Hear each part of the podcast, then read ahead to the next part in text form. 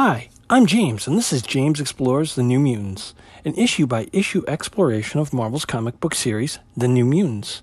Welcome to episode number 53, entitled Another After School Special, in which we'll be examining issue number 45. Please stay tuned. So, before we dive into the issue, let's talk about our creative team. It has not really changed at all. We've got Chris Claremont uh, Jackson Guice pencils, uh, Kyle Baker, he's doing the inks. Uh, Orzechowski and his wife are both doing uh, the lettering. We've got Glynis Oliver back on colors. Nocenti and Shooter are both the editing, editing team for this issue. Um, and the other really cool thing about this issue, we've got uh, the 25th, Marvel's 25th anniversary uh, was this month, and it, it, or this year. Uh, that this this this issue came out. This was 1986, and in November of that month, they did special com- covers of all their of all their comics to commemorate the 25th anniversary, and it's this uh, profile picture um, for each each cover uh, is, is ties back to um, the comic obviously that that it's on. So the New Mutants had a profile picture of Illyana's uh, of Illyana, and uh, the border has um, all of Marvel's heroes kind of around the edge of it, and the cover the the, the Illyana's portrait is done by Barry Windsor Smith, and if you're a Barry Windsor Smith fan, this is it's a really beautiful cover. Uh, it's it's definitely worth uh, taking a look at just for the cover alone. It's it's a beautiful cover, um, and uh, I really, really, really like these 25th anniversary covers that that uh, Marvel did to to commemorate that this anniversary. So it's it's really just really really beautiful artwork. Uh, really really worth taking a look at. So yeah, that's that's the big thing on as far as the cover goes. Um, this issue like I said, the title of this episode is another after school special. Uh, it it's going to deal with some heavy heavy material, and it's it's going to be a one it's a one shot issue, and uh, I think for my money, it's it's probably one of the best uh, best uh, one shots of the New Mutants uh, run under Claremont is well thought out, well constructed, and uh, really, in a large way, lays out the mission statement for the comic and and really for uh, the X Men and what what what this concept of mutants and living among humans, uh, humanity, you know, equally and in harmony, what that's about, and uh, you really get to see it driven home here. So, yeah, let's not hesitate. Let's dive into uh, episode number 45. Issue, or sorry, issue number 45. Uh, yeah.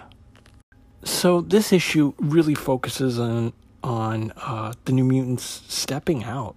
This isn't necessarily focusing on the fact that they're even mutants for the most part. There's really no super power usage here. There's not a lot of uh, we're here to be heroes to save the day. This is uh, kids being kids and and them letting their guard down and just really enjoying themselves. So, uh, and w- what I'm talking about is uh, the New Mutants, the students have this chance to go to, to attend a dance in Salem Center uh, that the high school is th- throwing. Um, the the principal of the school has inv- uh, knows Magneto, uh, doesn't know him as Magneto, but uh, knows him as he, the role that he's playing, which is Xavier's brother, his long lost brother, who's now running the school. And she has invited the students and Magneto to, to attend their dance. And the New Mutants, they're overjoyed with this, obviously, so they can't hardly wait. Um, and they teleport to the dance via limbo. Outside, eh, you know, and, and they're still in their new mutant uniforms. And they don't change until they have arrived in the parking lot outside of the dance. And so I don't know if it's unstable molecules, their costumes just turn into the clothes that they're wearing to the dance or whatever, but that's it kind of appears as that's the case. Um, small detail, but kind of interesting because we've seen time and time again where they're having to change, physically change the clothes they're wearing, and this time it appears they don't have to do that. Uh, so what happens? They head into the dance, and some of them are extremely successful. Roberto, he's dancing immediately. Illyana's dancing pretty much immediately. Uh, Kitty's dancing right away as well. Sam and Amara, they're walking around, and they're being mocked by Sam, in particular, is being mocked by the students from the high school, uh, saying things like, you know, they're dweebs, um, they're they're from the Asylum for Gifted Youngsters. Uh, they're so impressed. Um, they're wearing awful clothes. And another student says something about Guthrie stepping down amongst the commoners. And Amara does not enjoy hearing any of this. She thinks that these insults should be answered in blood. But Guthrie has a different, Sam Guthrie, the, one of the co leaders, has a different uh, view of this. And he tells Amara that, that what they're saying is just words, and they've heard a lot worse. Um, and he points out too that he's kind of gotten the last, little, you know, he's dating their idol, you know, somebody, uh, Lila Cheney. You know, everybody, you know, thinks she's amazing, and if any of them knew that, you know, they'd they'd just be, you know, just kill him. So, you know, he's there to have fun, and he asks Amar to dance. Uh, doesn't really work out. We see later that Kitty, who had been dancing with a guy on the dance floor, is now standing with her arms crossed, and she's pretty upset. Uh, she's been abandoned, and that apparently the guy that she was dancing with was really just dancing with her to get close to her friend Illyana. And all the guys are kind of swooning over in Illyana. Uh, so that's kind of happening. Uh, Roberto's having a lot of success. He's kind of ushering this girl off the dance floor. They want to go have some place private, probably going to make out. Uh, and um, that panel, we've got a lot going on. We've got uh, Warlock asking about Doug and his relationship with Kitty. Um, Doug kind of, you know, it's it's interesting. I'm just to read this because, you know, Doug uh, Warlock, he he sees that Kitty's having a tough time, and you know she's not looking too happy. And Doug's response is, "So would I, Warlock, if I were in her shoes." And then Warlock's looking at Roberto da Costa and how he's kind of moving along with these this woman, and you know Doug response is whatever you know what comes naturally of course you know is what he's doing. He's he's you know making a move on a woman.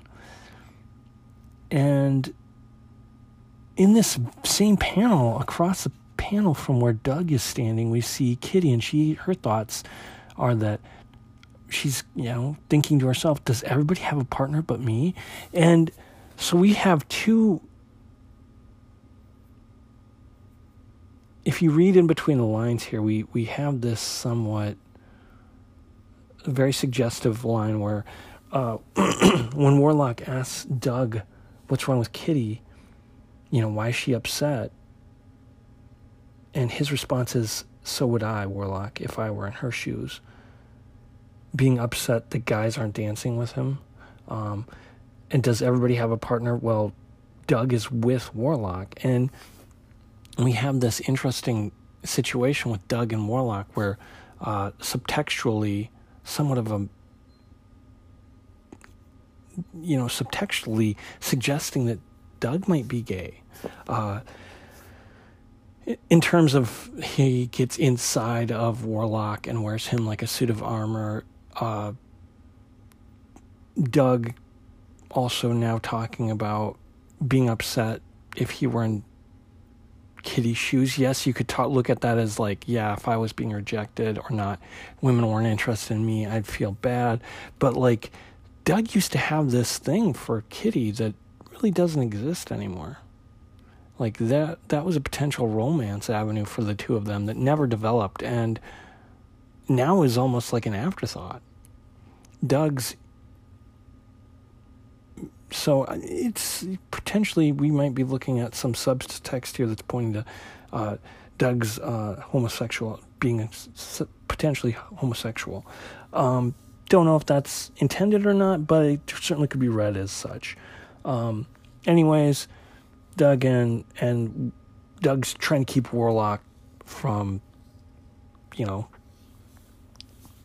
looking like an alien. He's telling him, you know, you need to stay in human form because Warlock's just curious. He wants to know more. He's trying to understand what it means to be human in a lot of ways, and and he d- does that and by watching his friends. And so he's, you know, trying to keep an eye on everybody. And uh, Doug corrects that, and you know, because Warlock's you know morphing and like trying to stretch and follow Roberto, and. Uh, you know, Doug reminds him, hey, you need to stay in human form, you know, like, you know, you can't be morphing and changing. People are going to realize something's up.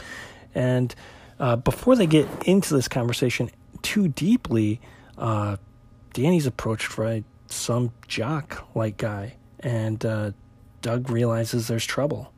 And he's trying to get her to dance and have a good time with him. She says she's not, you know, not interested and he's like, I, you know, won't take no for an answer here. And Warlock uh, intervenes. He morphs into this big brute of a guy, and he basically threatens to pound him. And uh, Danny's troubles are relieved uh, without her having to do anything. Uh, and Warlock attempts to ask her to dance. Um, I'm just going to read what he what he says to her. Query: Will she friend Danny Moonstar join and instruct self in motion relationships to variable environmental harmoni- harmoni- harmon- harmonics. A dance? A dance. And uh, she's not gonna. She's tired, her head hurts, she's just not interested. She doesn't want to be there. She leaves. Um, and we see here Danny uh, or Magneto talking with uh, Mrs. Hogworth, the, the, the school's the high school's principal. Uh, and she heads out into the parking lot, you know, thinking about how her head hurts, the music's so loud, how, you know, they're all going to be deaf before they're deaf before their 20s. She doesn't like crowds. It's from growing up alone in a solitary in nature. Uh, she just didn't like the vibe in the room. Uh, just things didn't seem right. And you know, she starts walking home. And eventually she'll call Brightwind and uh, he will come and they'll fly off together. So, as I said, Danny summons Brightwind and she's watching Brightwind fly down to, to the ground. She, she's watching his approach and she's thinking to herself how lucky she is. How, you know, what an amazing thing, you know, that that she gets to have Brightwind as a horse. Like it's it's it's a something she just takes so much joy and pride in that you know just this amazing gift to her.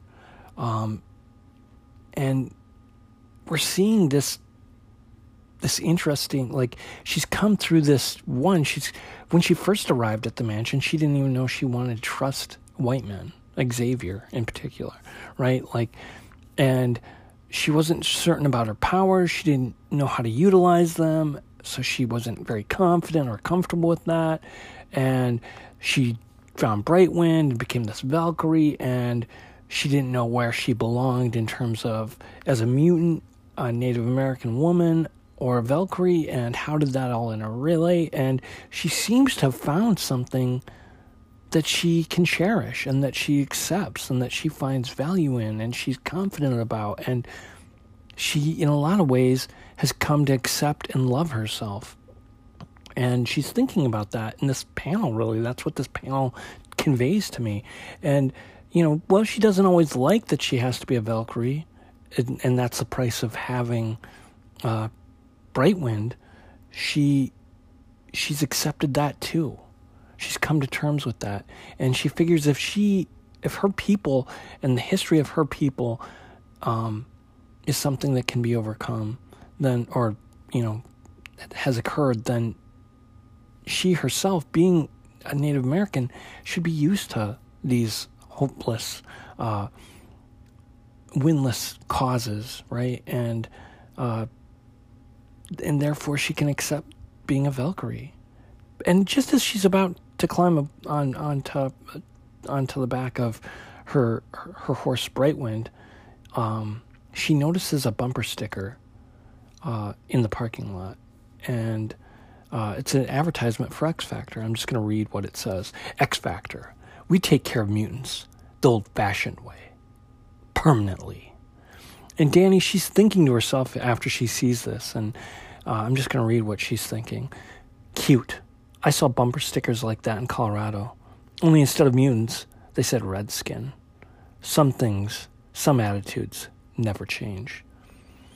And this is all going to have relevance. Um, and this isn't the first time in the New Mutants issue that we've seen a reference back to um, these mutant hunters in X Factor.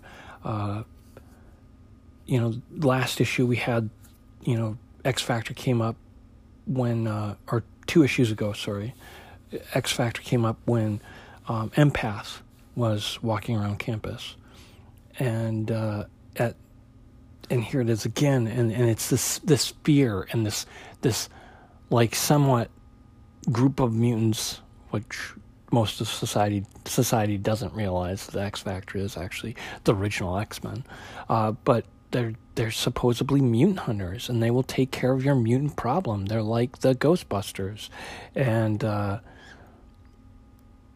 that's what people know, and that's what's put out there, presented.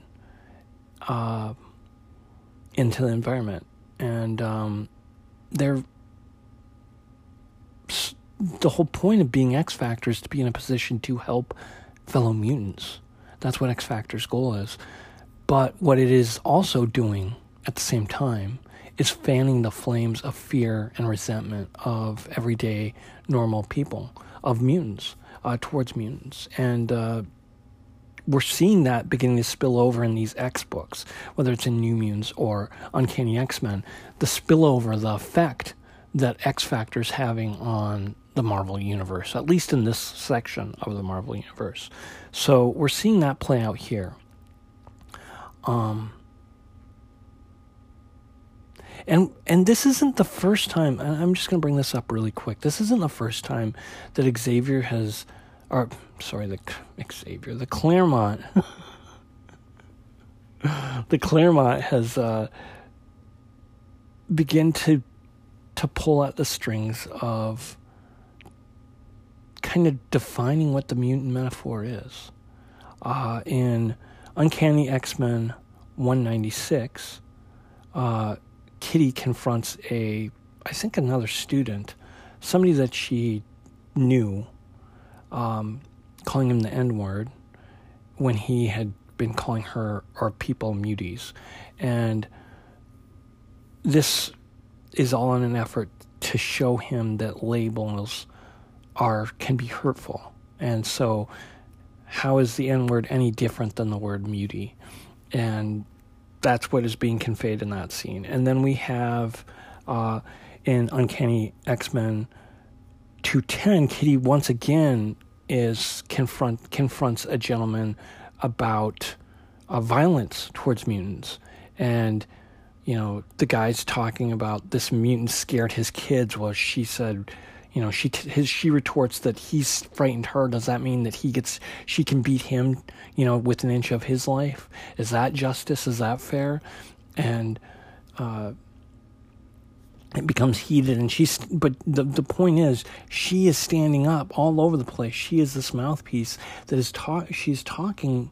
She's she's Chris Claremont's voice in these issues, and she's conveying, you know, prejudice and racism and bigotry they don't have a place in society and, and that's not acceptable and to to be empathetic and to look at the world in a larger view than just these narrow narrow places that's, that that, that often d- derive from fear um, and that's going to become a larger issue as this comic come go carries forward. We're going to see more and more why why I'm bringing up these issues. So as Danny's flying away, this person we've never seen before, he notices her. He's he's shocked.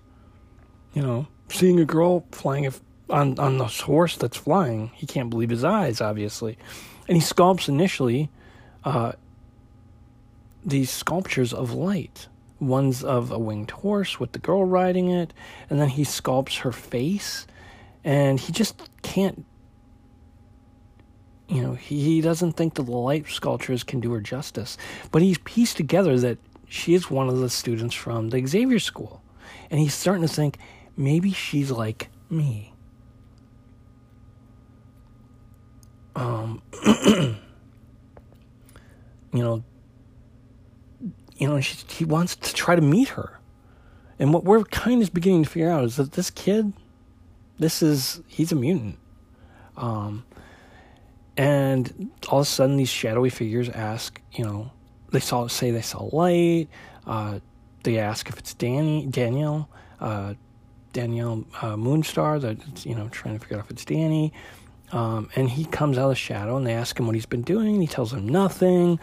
Um, and we begin to find out more of a story from his principal. You know, uh, he's new here. He's a new kid in a new school in a new town. He's trying to make friends, and uh, he's pretty lonely. He's outside all by himself. Well, they, they suggest he should go back in and enjoy the, the party. Maybe that'll make some friends there. And just then, Kitty's uh, comes out. She's standing outside, and uh, Magneto, who goes by Michael, uh, he's Michael Xavier. That's his his alias. He's supposed to be Xavier's brother, running his uh, school, and Magneto asks Kitty, you know, if she's enjoying herself. You know, and she says, "Yeah, whatever." Kind of sarcastically, "I'm having a wonderful time. Wouldn't miss it for the world." And she wants to leave.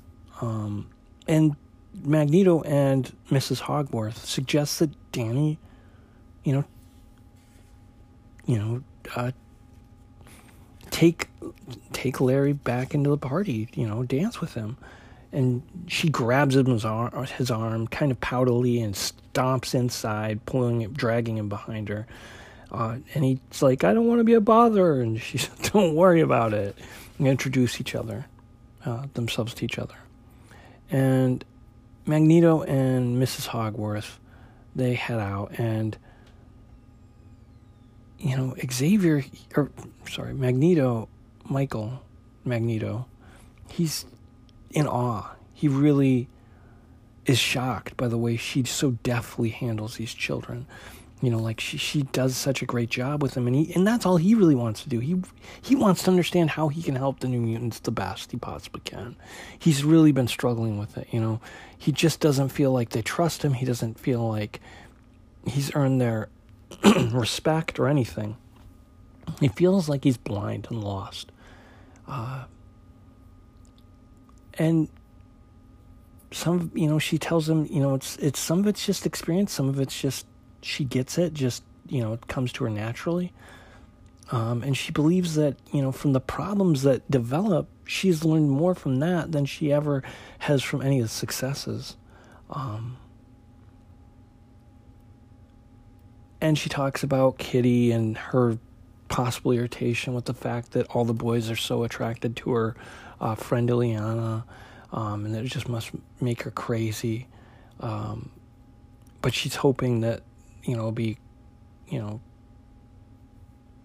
Larry's gain. It'll help Larry because Daniel, uh, Kitty is, you know, feels lonely and left out and isolated and unrec- uh, unnoticed.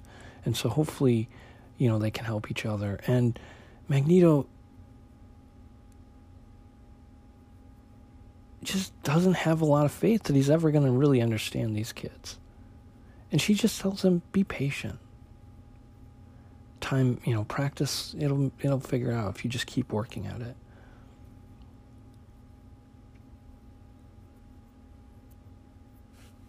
And, you know, it's just she tells him it's just this really nice exchange because she envies him like he envies her because she's so great at working with these kids. She just seems to get it and it just works so well.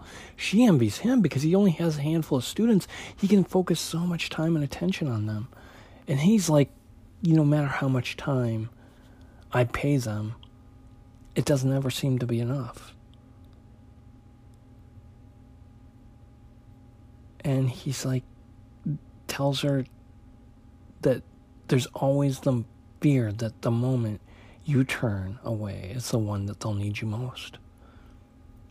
Right? And so Magneto's struggle is real. Like he just is functioning from this place of fear. He's very afraid of these kids, like desperately, no more than, eh, you know, probably even more than Xavier. Xavier like yeah he wants to help people but it's all in this overarching goal that if we figure out how to control our powers if we can only figure out how to be the best versions of ourselves we'll be accepted by society. Like that's xavier's goal. For humans and mutants to live side by side. Magneto's goal is not that. Magneto's goal is more less militant than it was for sure. It used to be homo superior you know homo superiors and mutants will rule the world. You've done us wrong, and I'm going to show you, you know, your place in society. That's not where he's at anymore. What what drives Magneto is to help these kids, to make the world safe for these kids, to put these kids in a position where they're not constantly at odds with other people, where they're not constantly having to fight for their own survival. He wants the best for these kids. That's it and he'll do whatever he has to do to achieve that goal. And so I don't know that that directly means that he has to operate from a place from fear, but that's where he's functioning from. And that makes sense to me. It seems to make sense that he's afraid that if he doesn't do things right, one, that he can't gain their trust because he was a villain for so long, but two, that he will fail them. And if he fails them, then their situations might be horrible. They might be in a world that fears and hates them. They might not control their powers. They might be harmed by others. They might have to fight for their own survival constantly, just as he has had to do. That's what drives Xavier, uh, Magneto forward. And so, in a lot of ways, Magneto cares so much about these kids, even more than Xavier ever did. Um, that would be my argument. So Larry and Kitty they head inside, and on their way inside in into the dance, they pass Roberto, and he's got his his arms are wrapped around this girl's hands are groping her butt, and she's wrapped his arm, her arms around his neck, and they're they're making out. And Kitty reaction is, you know, she says, you know, pretty, you know, you know, accusatory uh, in you know, I would guess is the tone, you know, just gross. The reaction is just over the top. And she comments that Roberto has the style of a dumpster and the morals to match. But she also is thinking at the same time, she wishes she was doing that. Um, you know, she's somewhat jealous and, and, you know, probably a little angry. Her night's not turned out at all the way she'd hoped. And of course, Larry, who's trying to be everything that Kitty wants him to be, tells her, you know, reassures her, hey, I wouldn't pull anything like that. And she's thinking to herself, and she's kind of disgusted, you know, um, just her luck. Tells him not to worry about it. She wasn't talking about him. And he apologizes to her, and she says, forget it. And he's going to go get some punch. He, it's not going well. At this point, it's not going well for Larry and he's thinking he's a jerk. He's put his foot in his mouth. Um, you know, how's he going to continue talking to her and being around her without making things worse? You know, he's so embarrassed. You know, he's just wishes he was dead at this point. Um, really embarrassed. And he goes to the punch bowl, and she's thinking, you know, he's a really nice guy. Well, he when he gets to the punch bowl, he sees these popular kids from his school, and they're punch, they're they're spiking the punch. Um, but he's really preoccupied, you know, with everything that's going on. He's really, really likes Kitty a lot, uh, and, he, and he's got her. You know, he doesn't want to blow it. You know, he's he's nervous. He's so nervous. He doesn't want to screw this up. And like I said, the the popular kids they're they're pun- spiking the punch and telling anti mutant jokes. Um, I don't even know. It's it's such a dumb joke, but uh, the guy, one guy says, I, who I think is Peter. Uh, he he's named at that back of the book, and there's only one guy that seems like he's capable of being this obnoxious in the back of the story. Uh, so I think it, it's Peter, and he says, "How many mutants does it take to screw in a light bulb?" And they're like, "Oh, that's an old joke." And then one of the girls responds, Muties don't need light bulbs, fool. They glow in the dark. So they're just being absolute jerkbags. And uh, like I said, they're spiking the punch, and they notice Larry, who's come to, like I said, get some punch for himself and Kitty. And this Peter, he turns around and he notices Larry, and he's like, uh, telling, he, he's like, calls him rat faced little dweeb, geeky dweeb, and, uh, you know, says, looking that way, you've gotta be a mutie and he is horrified because one thing that we know and you know we the reader knows is that, that Larry is a mutant. And he says you know he denies it. He's ve- vehemently denies it. He tells him not to say that. Don't call me that. Uh, take it back. It isn't true. You know he's just horrified by this. He finally does go back to kitty and she asks him what's the matter? He says nothing. Those guys are picking, you know, mouthing off. Um, and he's like, I think they spiked the punch. um, well, meanwhile, these popular kids are talking about playing a prank. Peter suggests that they leave a note telling Larry uh, that they've contacted X Factor. They call the professional mutant hunters. So once again, X Factor comes up in the story, and we're seeing that X Factor but is not being viewed by the general public or mutant kind for that matter is a friendly, helpful solution to you know as an agency that's out helping mutants. Um, they're they're there to get rid of mutants. That's what everybody sees them as. They see them, if you're a mutant, you see them as a threat, and if you're a human, you see them as an ally. Somebody who's making the world safe and clean for your species. Um, and most of the, the group, two of the girls, are not at all excited about this. but Peter isn't worried about it. He thinks, you know, nothing bad's going to happen, and, and they'll get a kick out of it. They'll get a laugh and uh, at at Larry's expense. So later that night, everybody's getting ready to leave, and Kitty's pretty plastered. Um, and Larry, he uh, he's talking with Kitty. She's inviting him to go to uh, Larry, uh, go to Harry's hideaway um, for the you know to kind of, as the party's winding down uh, to enjoy themselves and and you know, he's shocked and she's, you know, drunk, kind of drunk. You know, she's had a couple, like four or five glasses of punch and uh, is just really having a good time and really loosened up around Larry. And one thing she does know is she likes Larry a lot. And he likes her just as much, it seems. And he's, you know, going to get his coat and on the chair that his coat was at, he finds something. Um, his his evening's interrupted by something that horrifies him.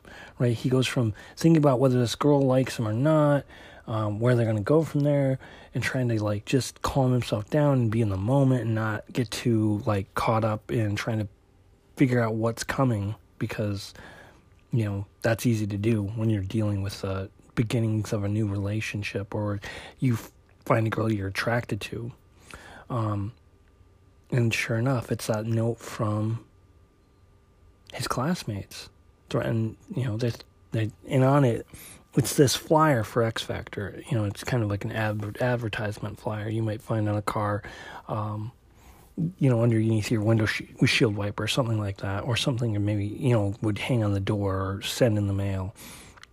And on it, they've written, "We know who you are. We know what you do, and we're gonna tell X Factor, Mutie."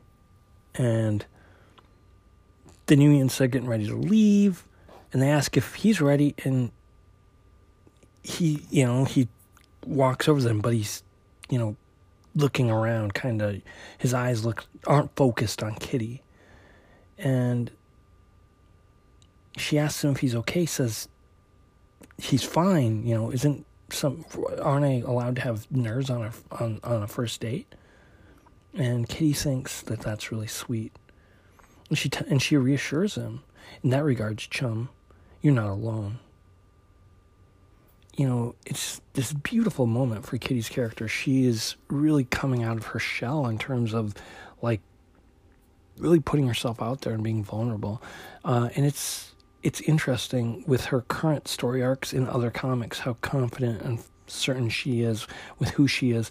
And I think Claremont's done a really well, really great job with her character. Like I think development wise, like the more confident and controlled and uh, effective she becomes as a team member of the, on the X Men, and the more she finds her place there, and the more certain with who she is personally, the more confident she is. At, I think this makes sense with how she's engaging with Larry here.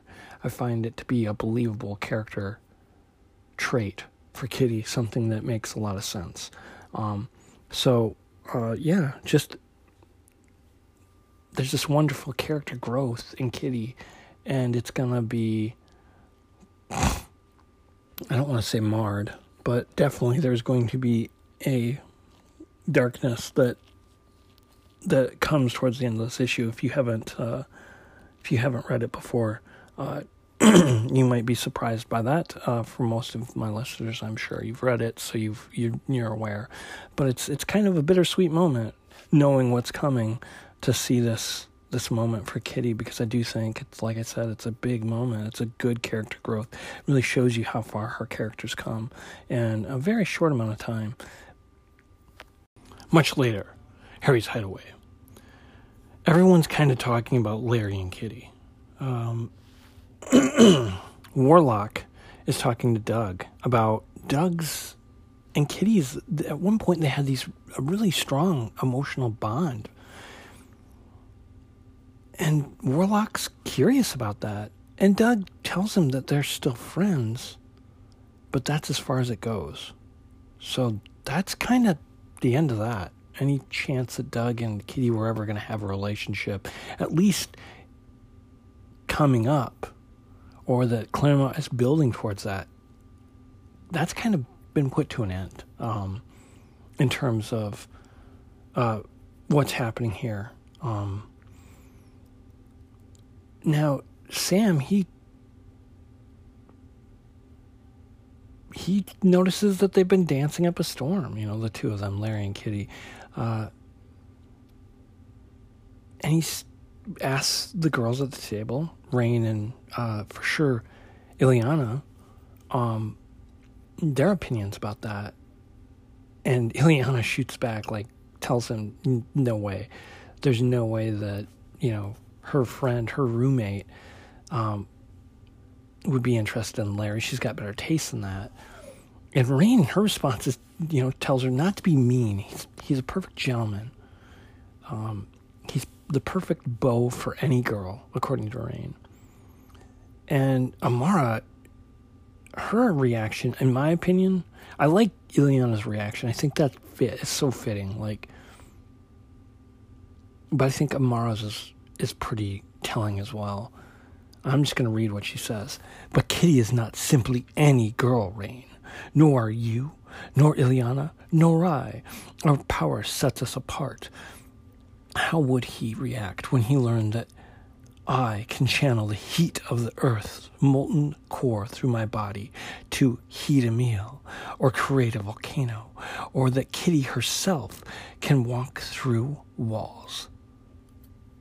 And Sam jestingly says, you know, he's so, you know, enamored with her. He's on cloud nine that he probably wouldn't even notice if she did or care, you know, which is very much kind of deflates this building tension. Like these ladies are all, one, I think their personalities are pre- present. You know, Rahne is this very nice, kind of sheepish, quiet, kind girl. She she has very a very strong sense of what is right and wrong, and she always wants to be right.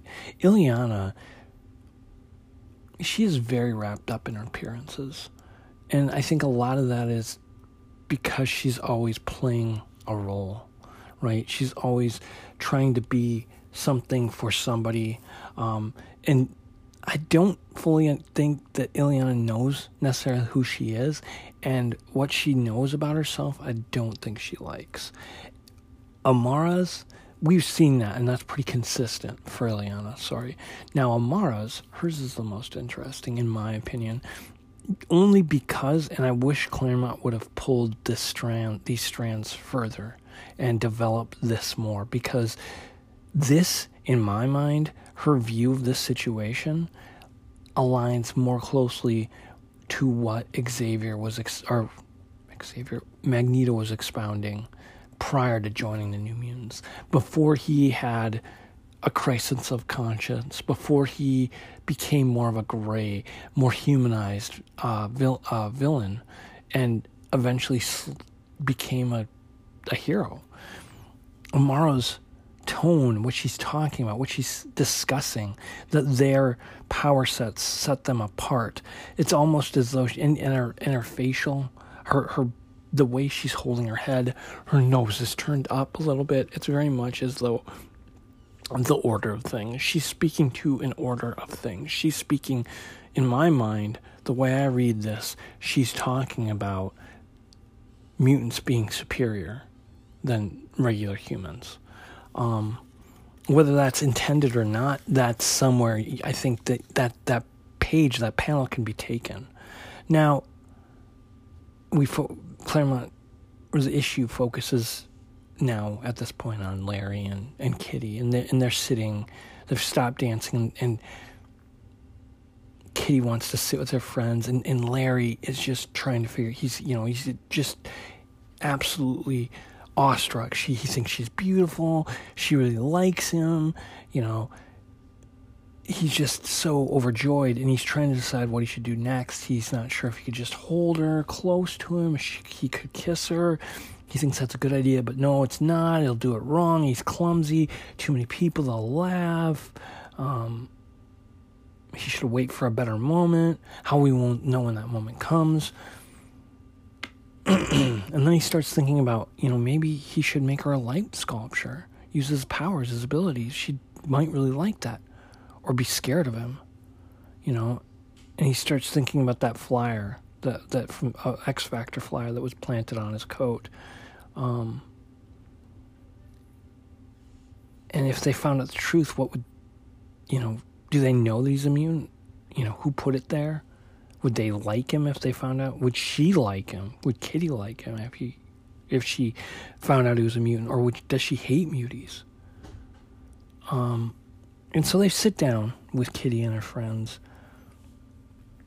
And Kitty asks him, you know, you know, he's deep in thought. And she's like, you know, are you still there? And he tells her, nope, just been beamed up and warped away. And he's thinking, you know, should I trust her to tell her what's going on? And she asks pretty directly. She's like, you know, tells him pretty, very directly. If, if he's got a problem, she's willing to talk. She'll, she'll listen. She'd be happy to do that. And Kitty, or and Illyana, she uh, pipes in, of course, giving her two cents, which is very common. It's very sarcastic, um, chiding commentary.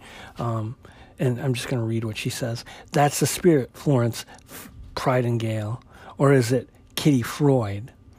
And this banter, you know, isn't out of place. It's pretty common, pretty pretty standard for Illyana. And Kitty tells her to put a stock, sock in it. And this is where Larry decides, you know, he's to try to fit he, he wants to fit in and he's he's to go for the gusto. He's to tell the jokes he heard his his classmates telling. And he asks them first, how many mutants does it take to screw in a light bulb? And he notices no one's laughing. And he thinks maybe he told it wrong. So what should he do? He should tell another. And he says, starts out, a mutant walked into a bar. And that's when they finally, you know, their their faces are unhappy. They're they're not happy with them. And Sam says, speaking of walking, it's past time. We're out of here. You know, we you know, we're out of here, basically. And you know, Larry knows that they're mad, that he's you know, he's trying to figure out what he's done. And Illyana gets up and Kitty gets up. And he, you know, is trying to figure out why he told those jokes. He just wanted to impress him. He just wanted to belong. And he and he tries to get Kitty to wait. And he wants to call her, and she tells him she thought he was a nice kid. She was mistaken, and she tells him goodbye.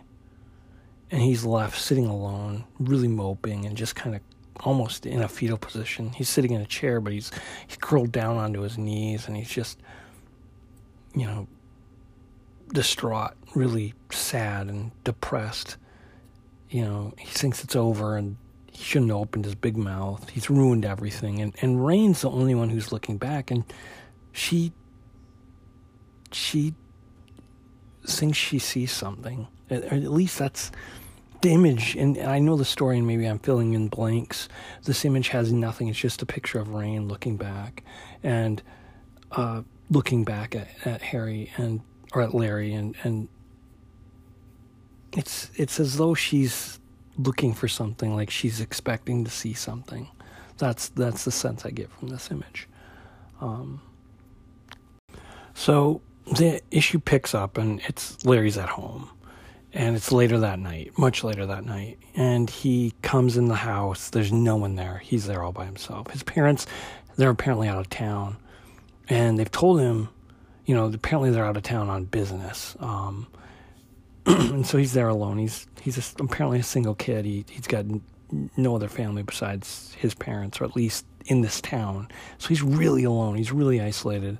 Um, and his parents don't want him to bother them unless it's a really an emergency. And he's thinking about calling him because he's really depressed. He's really upset. He's really sad. He's really hurting.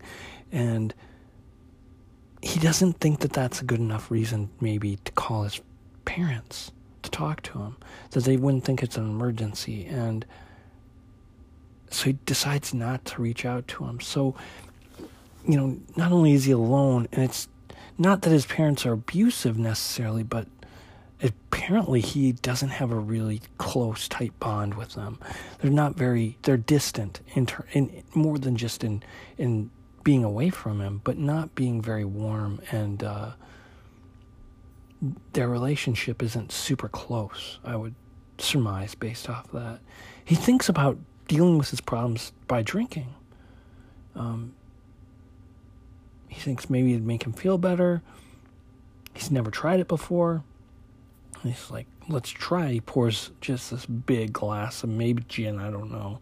Um, he takes a drink and he spits it out almost immediately. He thinks it tastes horrible. And he thinks to himself as he's heading up to his room that he's such a loser. He's such a geek, such a pathetic geek that he's can't even get drunk. And he just wants to go to sleep, but he's just not tired. He's just not he's he's exhausted, but he's just not able to sleep. And so he heads into his room and he sees and there's this beautiful sculpture of what looks to be like a space shuttle blasting off. And he sits down and he's sculpting uh, Kitty, uh, uh, this light sculpture of Kitty. And he's thinking maybe he should call her, but he thinks it's too late. He's done so much damage to that relationship. How could she ever like him? And his he just can't focus. He can't stay. You know, he's just unable to focus and concentrate. And this image of Kitty is just bursts. You know, just kind of crumbles and falls away. Um,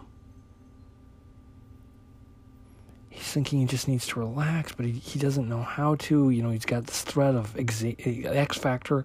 Uh, they're after him. You know, he feels like a criminal. You know, and, he, and he's not sure what he could do. You know, he, he thinks, what would X Factor do? You know, they'll take away his powers. But without his powers, he'd, he'd rather be dead. And while he's thinking all of this stuff, Rahne has arrived. She's in her transitional form, the human wolf form that she's able to uh, create. And um, she's peering through his window. So she sees everything.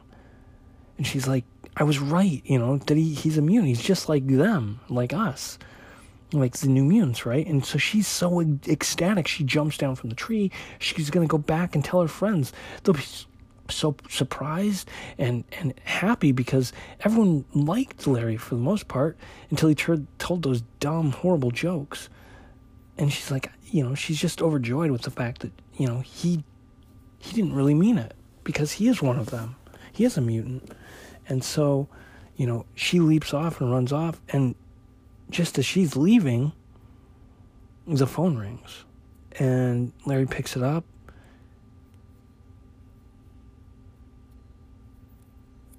And the voice on the other line tells him, We called him Mutie. X Factor's on their way. You're done for. And that's that's the end of that's the last we see of Larry.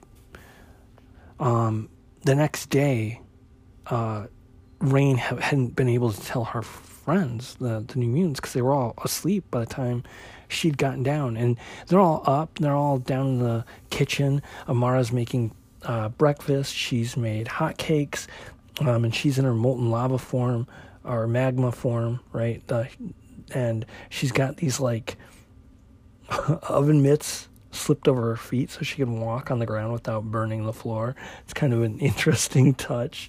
Um, and you know everybody's just joking around and having a good time. And Dani and and Wolf uh, Rahne uh, runs downstairs and she's so excited. She's got something to tell everybody. It's wonderful news. You know, she's just so overjoyed. And Xavier interrupts her and he tells her, you know, one moment. I but I you know I need to tell everyone something. And she, you know, and he lets them know uh, that she had just gotten a call from the principal at Salem Center High School that one of her students, Larry Bowden, has committed suicide.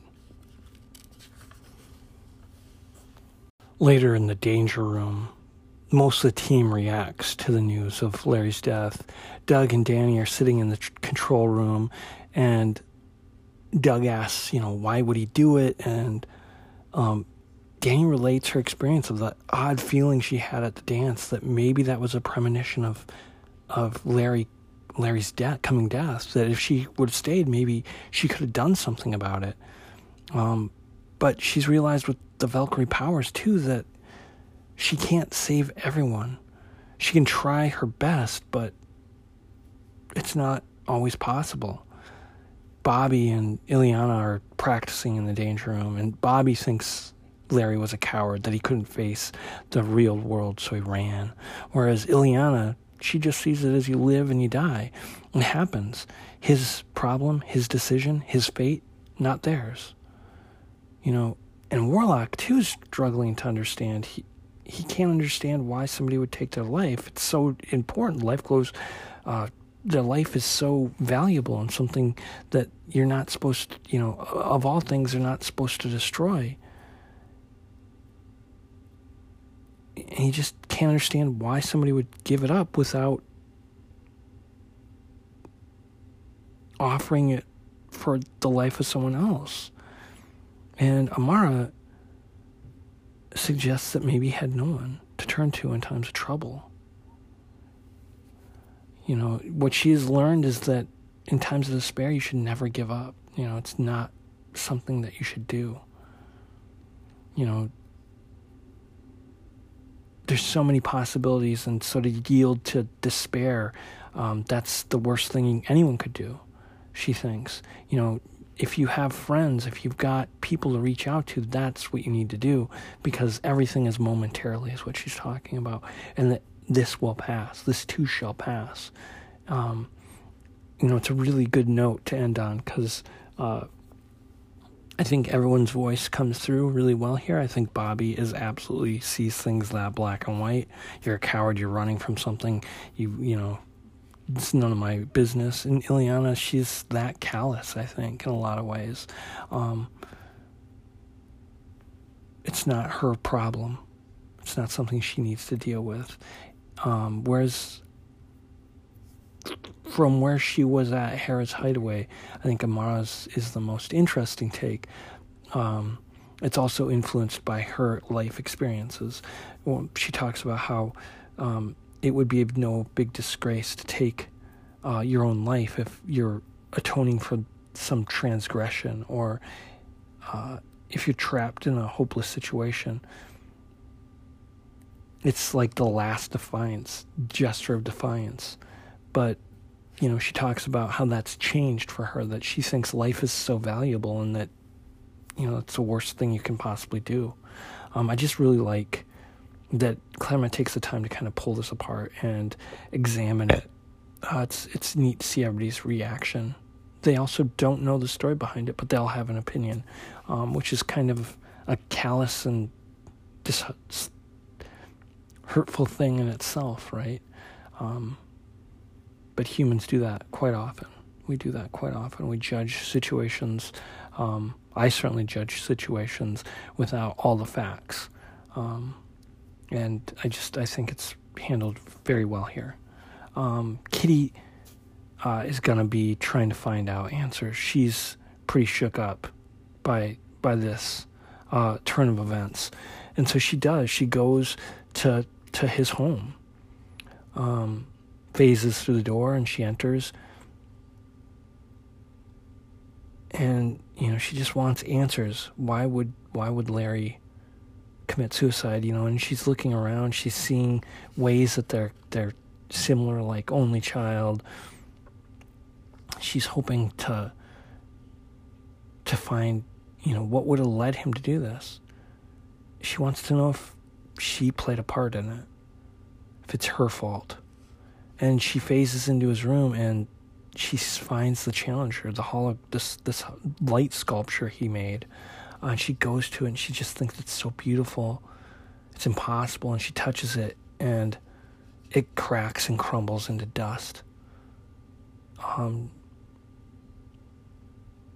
and it's like the last thing of Larry, and it's gone. And she sees it as her fault and she she really is hard on herself here. She she blames herself. Um,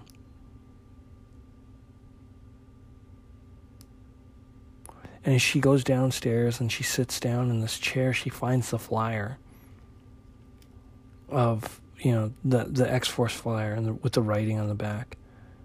Um, and he he had made a, a note as well You know, one, I think I should take a moment here too because there's a couple things going on. We've got this flyer, right, for the X Factors flyer, right, and it's got the writing on it. Well, this confirms for her that, that they're real. She didn't, wasn't sure that X Factor was a real thing, but now she has something that proves that. Um, there's, and she notices the writing on the back. Well, on the back, Larry had written kind of a, somewhat of a suicide note, I guess. They're coming for me. And I'm just going to read what he wrote. They're coming for me, coming to get me. Where can I go? What can I do? What's the point if I can't create? Why do they hate me? What have I done? I'm alone, nothing left, no way out. I'm sorry. You know, and that, you know, it, it kind of really solidifies everything. Um,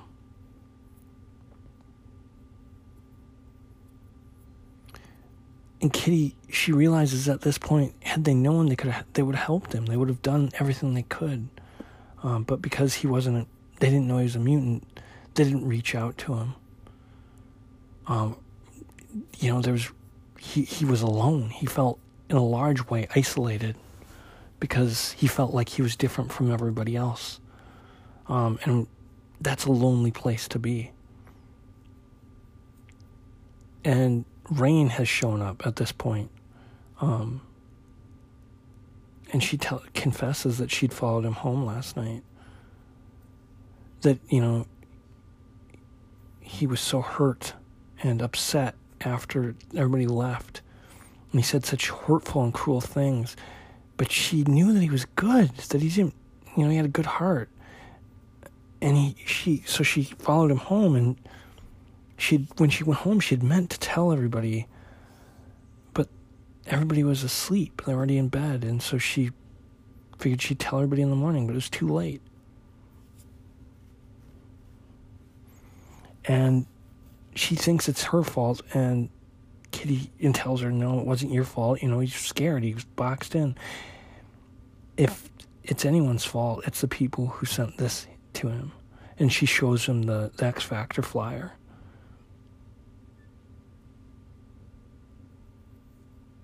and they commiserate over the loss of Larry that he's something so beautiful. He create these beautiful things and they're lost forever. And Rahne howls she is so enraged. And you know she wants revenge. And so she goes to the mall. She's going to confront she she picks up the scent um, of the teenagers uh, who sent this, so she knows, and she stalks them to the mall. She's gonna get revenge. She's gonna make them pay, and uh, those teenagers are there, and they're discussing the what had happened, and they're you know feel some of them feel terrible, but this Peter's like you know, it's not our fault. We didn't do anything wrong. Um, how are they supposed to know that he was a you know freak? Um, and they shoot back. His his friends shoot back that they warned him, and he says, you know, they didn't know him, and even if you know, even if you know, the way this Peter guy here heard it, you know, his defense is that he was really a mutant. He'd heard anyways that this kid was a mutant anyways. So, where's the stinking harm? That kind's better off dead. And the rest of his friends tell him that he's sick. And Rahne's ready to just kill him, to kill them all. You know, she's in a transitional f- form. She's under this trench coat and she's got a, a fedora on. And Dani and Sam and Kitty confront her. You know, she wants them to pay for having killed Larry and they know how she feels. Especially Dani, you know, she really knows how Rahne feels because they're sharing their thoughts. That's how Dani tracked her to here.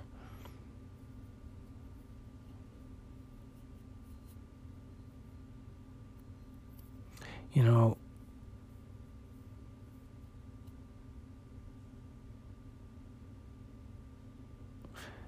Dani points out that when you listen to what they're saying, they're already paying for it. They don't know yet, but they, they've they're paying for it. They'll continue to pay for it for the rest of their lives.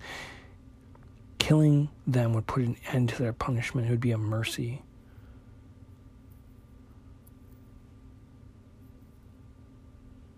You know, and Rahne, she just wants to take action.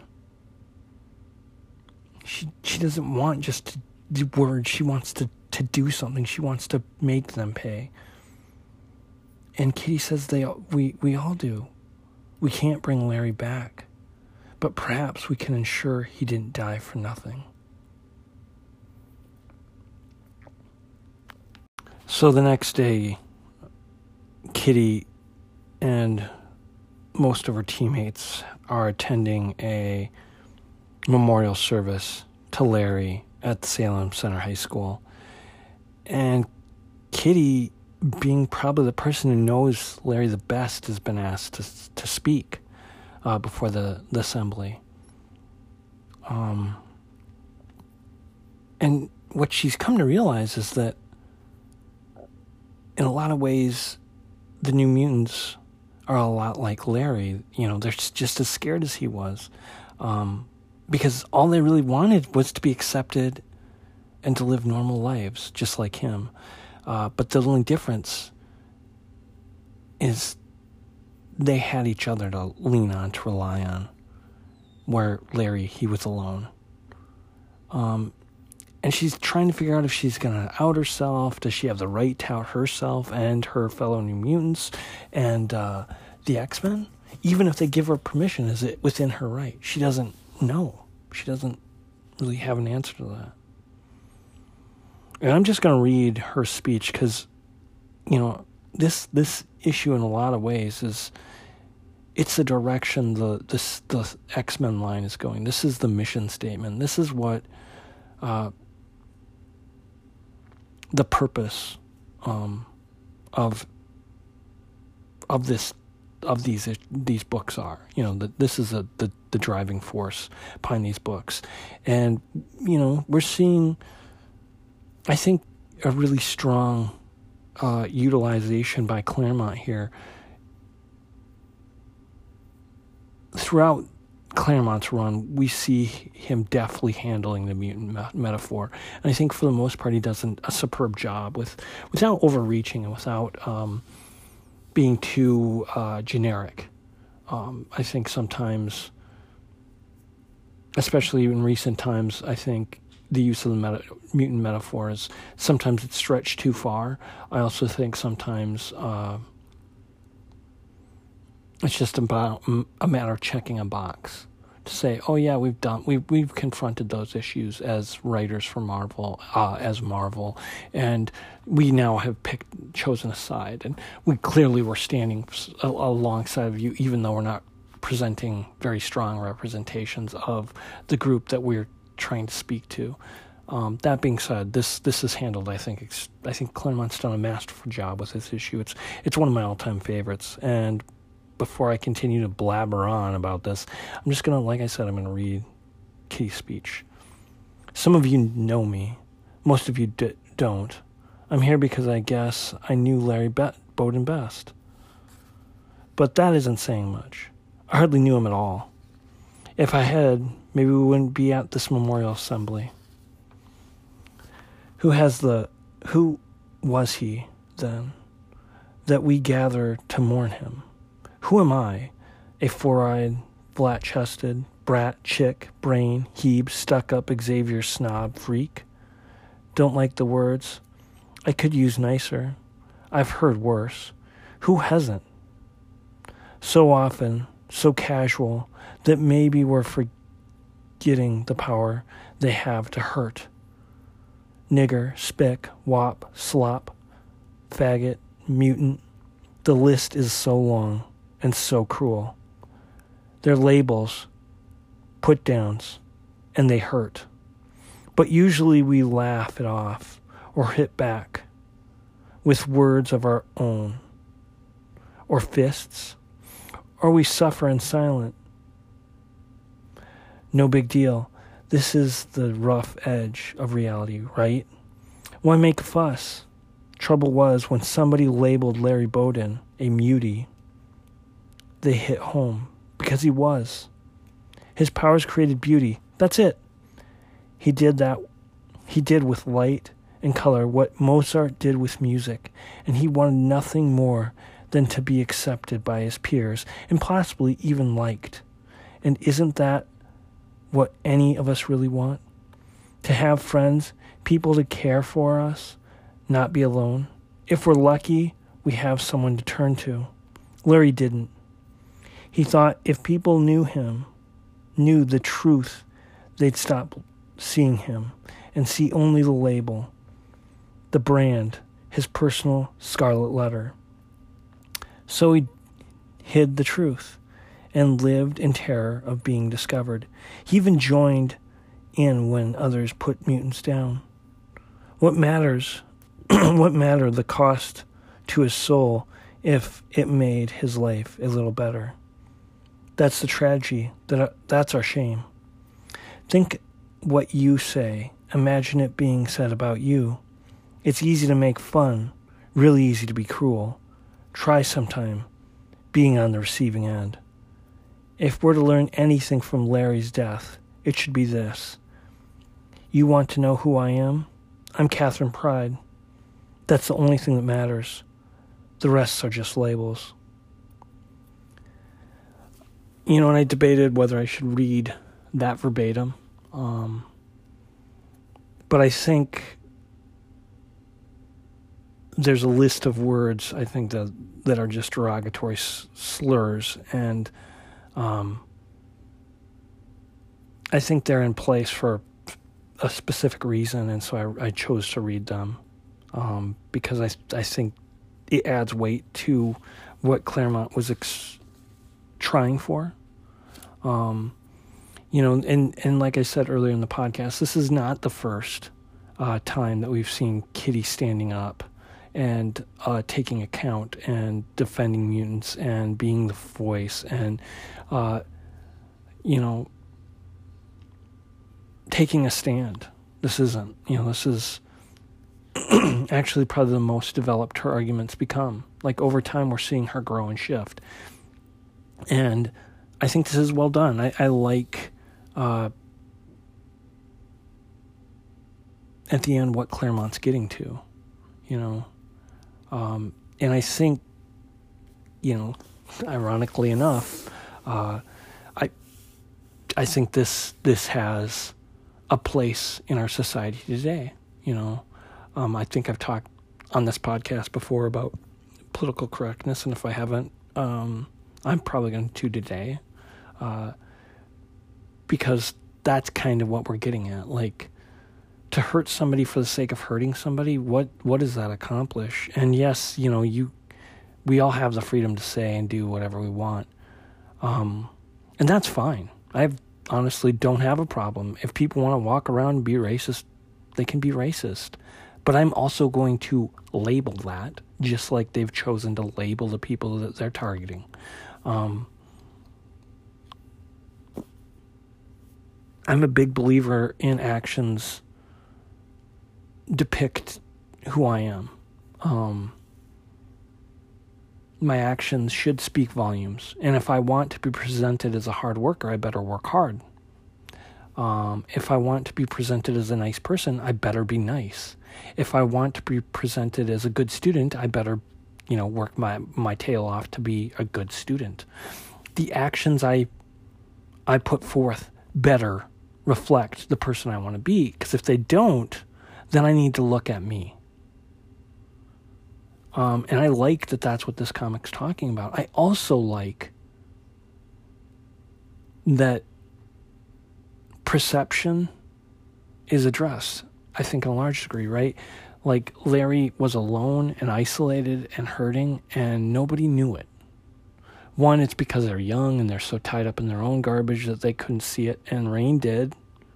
But I mean, for the most part, no one else did before until it was too late. Um, appearances, outward appearances. I mean, we, I, especially, I speak for myself. I, I compare myself, my insides, the way I feel on any given moment. I can compare that to somebody's outside appearance and be like, you know, it. It's just interesting, and um, I make decisions based on the outward appearance of people all the time and I have no idea what their lives really going, what's really going on in their lives.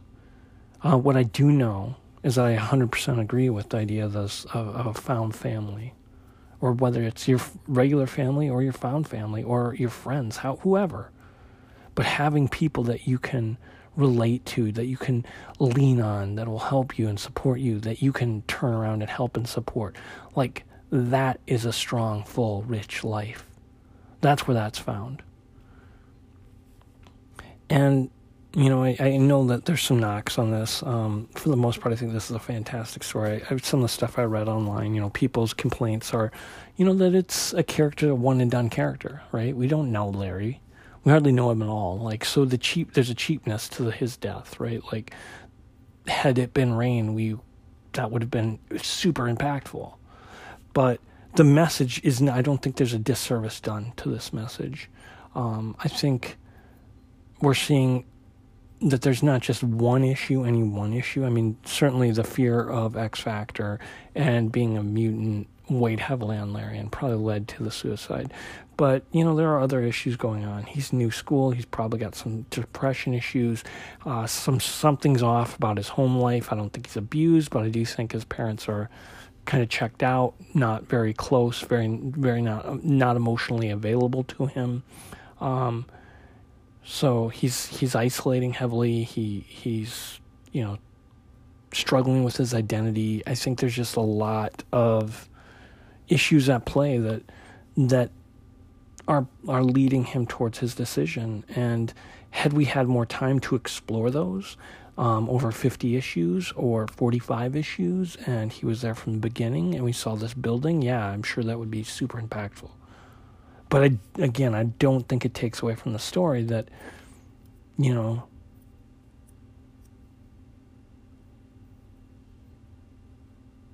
I still think this is a powerful story. I still think that, you know, some of the best things I, I know for myself, some of the best things I can do for myself, and I think people around me is attempt to treat them with some respect and decorum and treat them the way I'd want to be treated. Be being willing to say, you know, I wouldn't want to be called this thing, or I wouldn't want to be treated this way, and and then reacting as though, you know, offering that same treatment I would would like to receive myself. I I I, I don't you know, I think overall this is a very successful story in comparison to the last time Claremont ventured into this with New Mutants, uh, when we had uh, some sort of an after-school special. I think this this is much more uh, well-rounded, much more, uh, much the conception and the and the the story, everything works better here than it did when Hunter, Stevie Hunter, was being stalked by that uh, kid, um, who like I, I think that one was which was a stronger fail. This is this is a much stronger issue. I think this one is much clearer. It makes more sense. It it fits and it's it's properly placed. You know, it, it fits in its time and place. This story works so well because the X Factor thing is going on at the same time. It's it's just a really well done story, and I and it's a really strong one and done story. You know, considering this in the time constraints, in the link constraints that we're that he's working in, I think he's done a masterful job. Um, and and I think you know, yeah, he's grooming Kitty for something, but I think that's something that should be. These characters should be moving forward too. Um, because you know there there is a debate, there is a conversation to be had, and and Xavier shouldn't be the one always leading that conversation. Um, so I, I think if overall it's a strong issue, I think um, it, it, works on multiple fronts, um, and I think uh, for a young teenage me, this would have hit home remarkably well. Uh, would have made me think of things and maybe uh, recognize signs or think what my actions might have on the people around me. Um, and I and I don't think that that's a bad thing.